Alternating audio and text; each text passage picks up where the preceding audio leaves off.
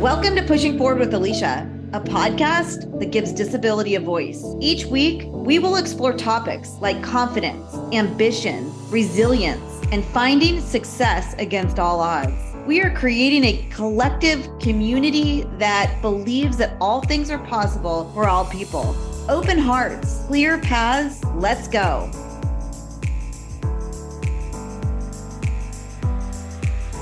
Welcome back to Pushing Forward. I'm Alycia. So grateful to have your time and space again today. I'm thrilled beyond thrilled about our guest. I can't even hardly stand it. We have got Beth Wiesendanger. She is the Senior Manager of Diversity and Inclusion at Etsy. I want to share with you a little bit about her mission, which is so powerful. She is on a mission to ensure that people with disabilities are seen and heard and advocated for. Yes, check. I love that work and relate to it. To leverage the resources and give access to people with disabilities that they might not have had prior in the workplace. And you can discuss that a little bit as we move into the conversation to create opportunities and tear down cultural and systemic barriers and foster community and knowledge and success she identifies as a woman, as a progressive, as a community leader, as an organizer, as an activist, and as a disabled woman. Yes.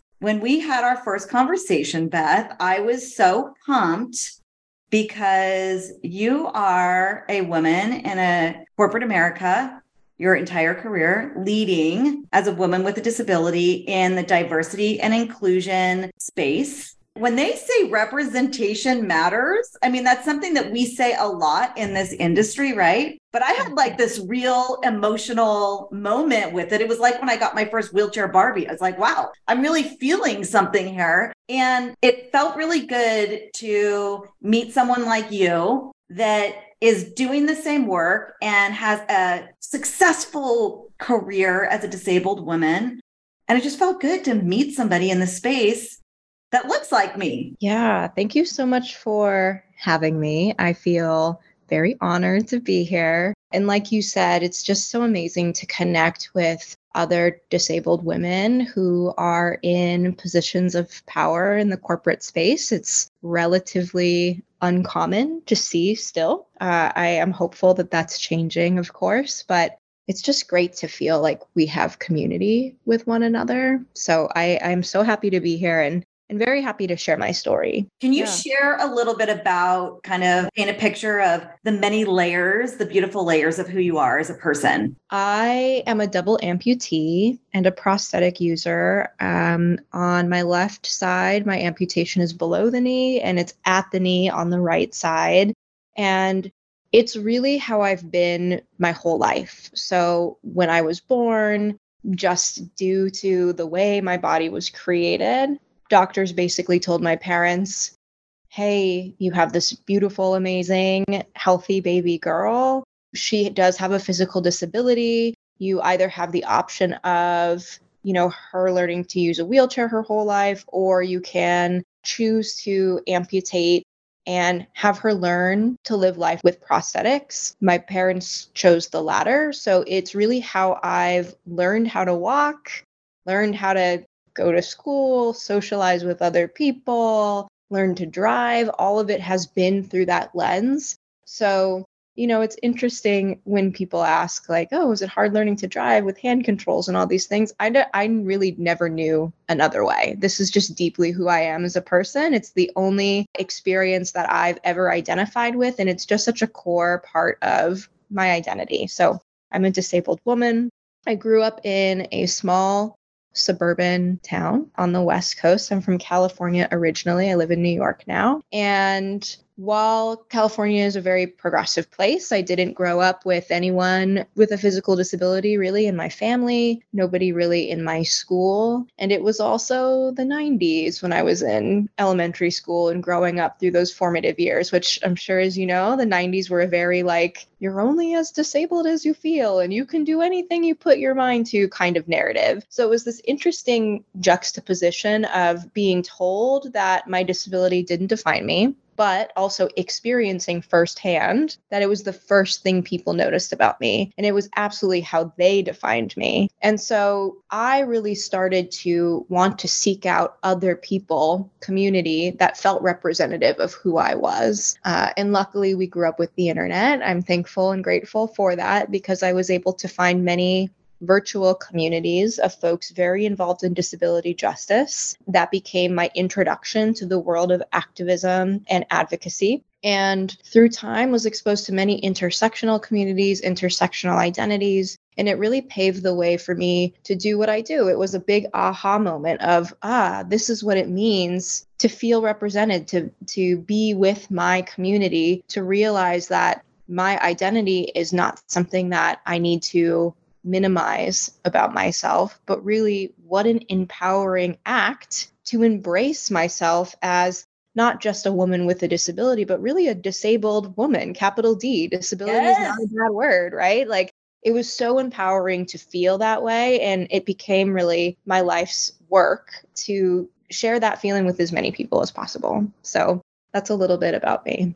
I love that you just said disabled women lead with a capital D. It just it just really hits home to me to think about that disability is not a bad word narrative and really like flexing that that muscle so to speak and practicing that and showing up as saying like I am disabled capital D it's just so important. We are kind of on this experiment of inclusion, right? In yes. every aspect of life because it really is kind of has been for us uncharted territory where advocacy is not something you choose, it's required. But it's interesting when we talk about, again, like this community of firsts, disability inclusion, accessibility, to me is still almost like the wild west of DEI. It's uncharted territory, it's untouched land. And we are still, I think, in the infancy of what that work looks like across the industry. I totally agree. And I think it's not only unchartered, it's still sometimes not chartered at all. I think anytime that we're talking about diversity, equity, and inclusion, we're we're often leaving out the A. And the A to me is access. And I don't even mean from just a disability perspective, right? When you think about what DEI should be, we're building equitable systems, we're creating equitable access to opportunity, we're allowing people to be their authentic selves and allowing them to access the same resources and power as everyone else who historically have ha- has had access to that power. To me, access is such a core component of DEI. And when we talk about access, it is impossible to not think about what that means for the disabled population. Is it a diversity issue? 100%. Because even when you look within the disabled community, once you start adding on layers of intersectional identity, all of the systemic things that we see increase tenfold. So, talking about disabled identity for men, for women, for women of color, right? All of this compounds and becomes part of the work. You know, there are not a lot of people with visible disabilities, apparent disabilities in the workforce the vast majority of people with disabilities, because of all of the systemic issues and barriers that go into working, uh, to even getting an education, to going to school, to getting hired, to then progressing through the levels of an organization. I mean, the unemployment rate for folks with disabilities is like 70%, and it's 30% for people without disabilities. So it's just a huge issue in terms of inequity so, yes, a thousand percent. I think that it needs to be, should be, needs to be, has to be part of any DEI conversation. And I don't think it always is right now. Somewhat stagnant in this fear based place. I mean, I think the fear comes from a place of, again, disability makes a lot of people uncomfortable. There's a lot of internalized ableism that even folks with disabilities have. Yes. And and one of the myths again, like speaking on myths is that people tend to think of disability as something very distant from themselves. But in reality, I, I don't think that that's true. I think that 99.9% of us know someone with a disability in our lives. We love someone with a disability, or we have one ourselves. I mean, there are so many things that classify as a disability having a cancer diagnosis, diabetes, neurodiversity, like all of the things that maybe people don't immediately think of when they think of what does disability look like, quote unquote. And so there is this sense of ah, disability is this thing that's over there in this box that doesn't affect my day to day. And that's not necessarily true. And I and I think when I look at inclusion work holistically across all identities and intersections of those identities, there is fear to get it wrong. But just because something is uncomfortable for you to talk about does not mean it's dangerous to talk about.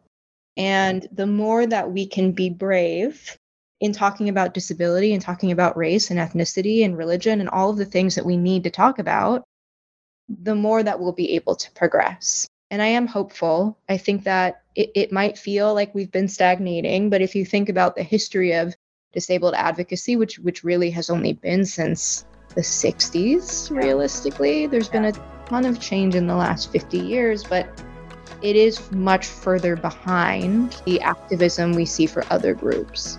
Let's take a quick break. You're listening to Pushing Forward with Alycia.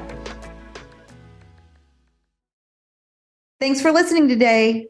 If you have an episode idea, know someone I should interview, or have a story that needs to be told, reach out to me at alyciaanderson.com. That's A L Y C I A Anderson with an O.com. Click on podcasts.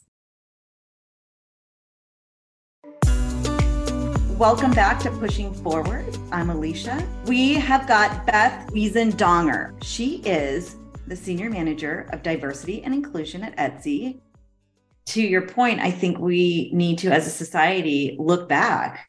As a society, we all know about the civil rights movement. We all know the story of women's suffrage. At least I think most of us do. We hope. We hope.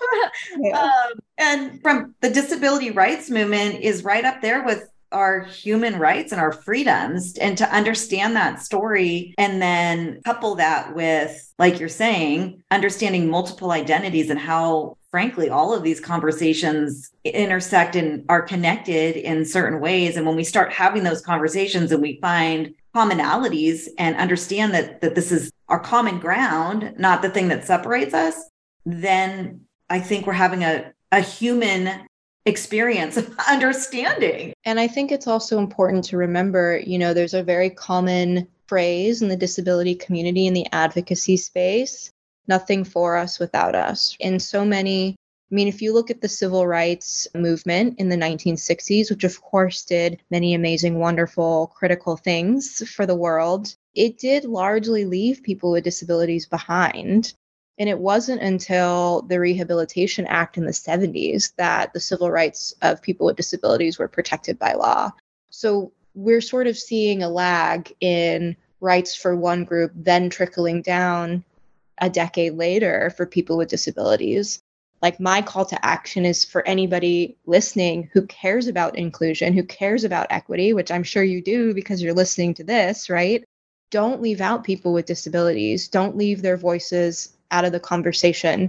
Make sure they have a space at the table. Make sure that we don't get thought about as an afterthought. Don't build something and then add on something for us later. True access is about creating a system, creating practices, creating programs and procedures that work for everyone. And we're part of that, and we should be part of that. Yeah. And I think a key word that just popped out in all of that is equity. Like, can you speak to equity versus equality? Equality is more about making sure, like, if you're imagining in your mind's eye a race, equality would mean everyone starts at the same place, ends at the same place, they run the same amount of distance.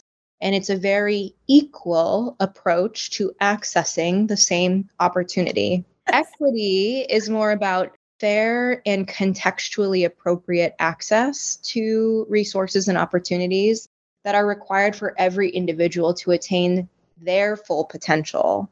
So that means that depending on where you're coming from, the unique set of circumstances you have, the needs that you have as an individual, you are given the tools to make sure you have equitable access to an opportunity. So, not everyone's given the same tool, but people are given tools that are appropriate for them to access the same opportunity. And in that, have a better opportunity or chance to reach a finish line together. Right. You're measuring how, if everyone got to the finish line versus did everyone start at the same place. Totally. I love it. Yeah. I think that that's a really important point. So we are launching this during Disability Pride Month. Yeah. Like, can we talk about what disability pride means to you personally? Yeah.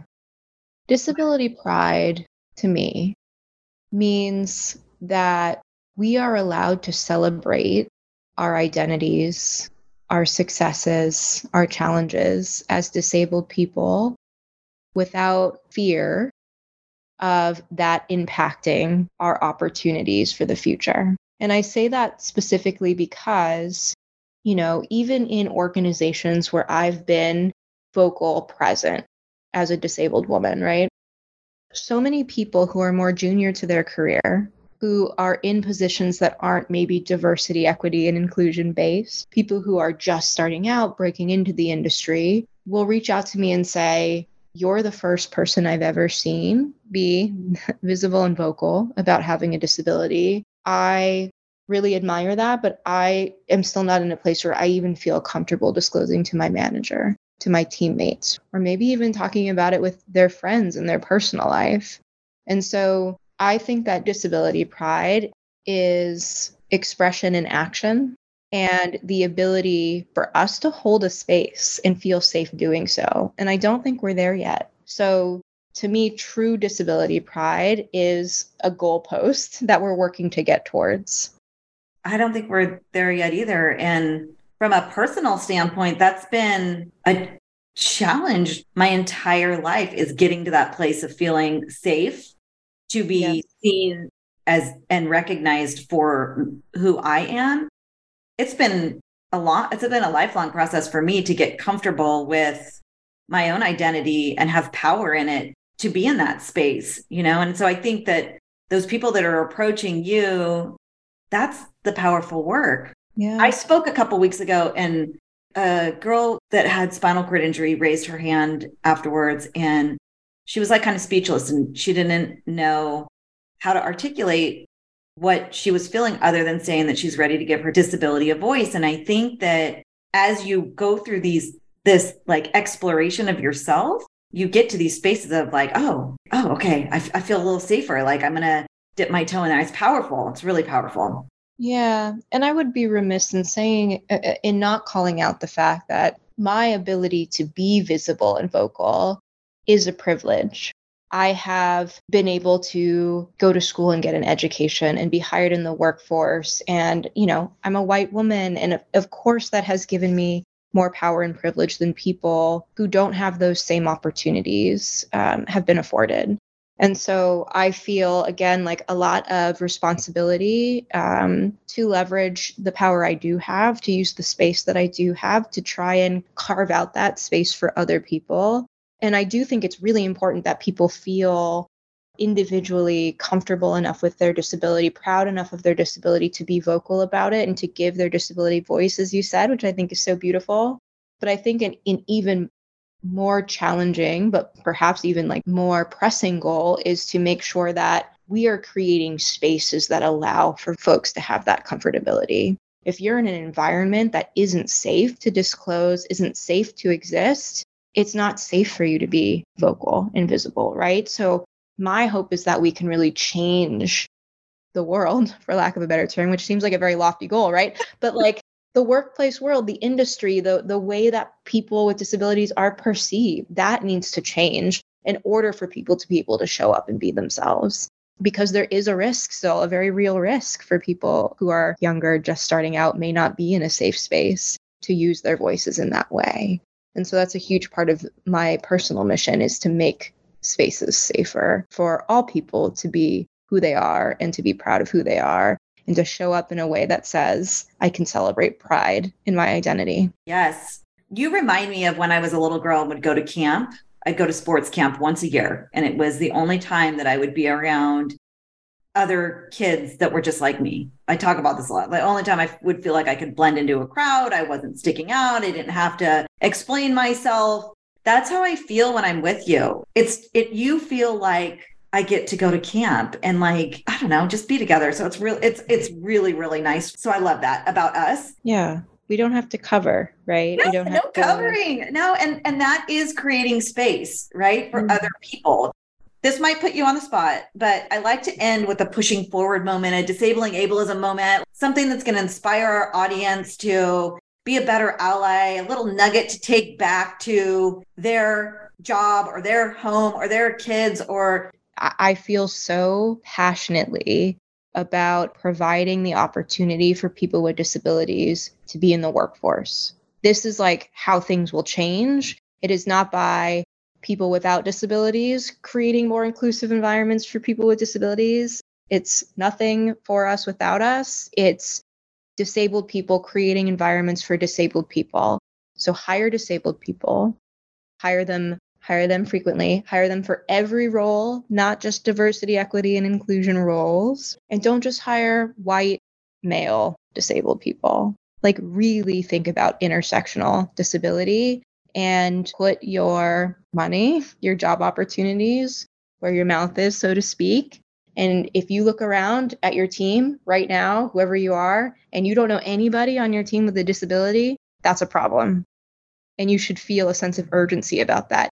You need to be approaching this issue like you woke up late for your meeting. That's like the urgency we need when it comes to disability inclusion. I think that's a great place to end. Beth, thank you for your time today, for your friendship, just for it all. I'm inspired thoroughly by everything that's you, and I appreciate your time. So thank you so much. Thank you to everyone else out there who spent some time to share this amazing conversation with us. This is Pushing Forward with Alycia, and that is how we roll.